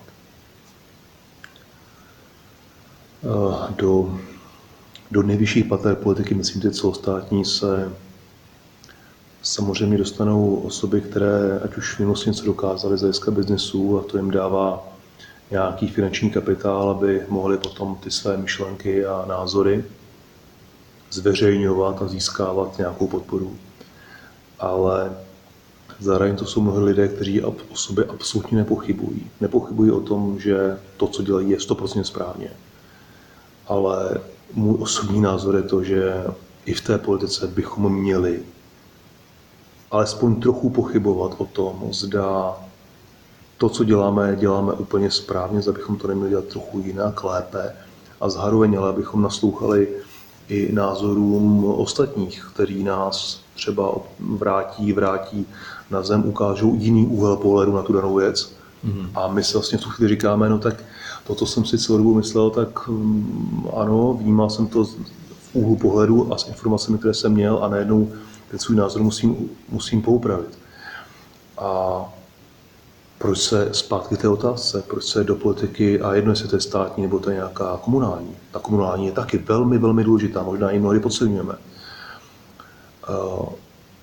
Co je důležité, aby se o tu správu věcí veřejných, aby se lidé zajímali, aby chtěli ji vlastně ovlivňovat. A ono to není jenom o velkých akcích typu postavíme nemocnici, ale i o fúzovkách menších, drobnějších věcích v tom daném komunále. A je to i o tom, že se vlastně vytváří nějaká občanská společnost, že lidé se zajímají o přírodu a chtějí ji chránit a dávají najevo svůj názor. A čím víc budou lidé aktivní a budou mít svůj názor na něco, tak je větší šance, že v té nejvyšší centrální politice nebudou lidé, kterých si nevážíme. Já bych na závěr ještě si dovolil přidat svoji osobní zkušenost, která potvrzuje svým způsobem vaše slova. Před 2 lety v komunální politice jsem na popud své ženy, a to moudří muži samozřejmě vědí, protože my muži bychom bez našich žen nebyli vůbec ničím nebo polovičními tvory. Na popud své ženy jsem se pokusil vstoupit do komunální politiky. Samozřejmě s určitým takovým, jak to nazvat, ne úplně přesvědčením, že se mě povede vůbec sehnat kandidátku těch mých přátel, které oslovím a vstoupíme do... Co mě neuvěřitelným způsobem překvapilo, jak když jsme se sešli, hovořili jsme, jak všichni mají zájem o to své město, o to své okolí, o své blízké, o všechny obyvatele toho kterého města. Jenom jsme se nějakým způsobem zapouzdřili a nechceme vystrkovat rušky, nechceme si pálit prsty, bojíme se ovlivňovat to své okolí, ale řekněte to správně. Jestliže se probudíme a bude silná občanská společnost, tak je to, myslím, ta správná cesta k tomu, abychom dokázali změnit i ty věci největší, na té nejvyšší naší státní úrovni. Pane hejtmane, já vám pro dnešek velmi děkuji za váš čas, za tento krásný rozhovor a našim posluchačům na Rádiu Bohemia přeji dobrý večer. Moc děkuji za krásný přímý rozhovor, zároveň za velmi těžké otázky mnohdy. A rád bych popřál posluchačům krásný večer a někdy případně zase naslyšenou.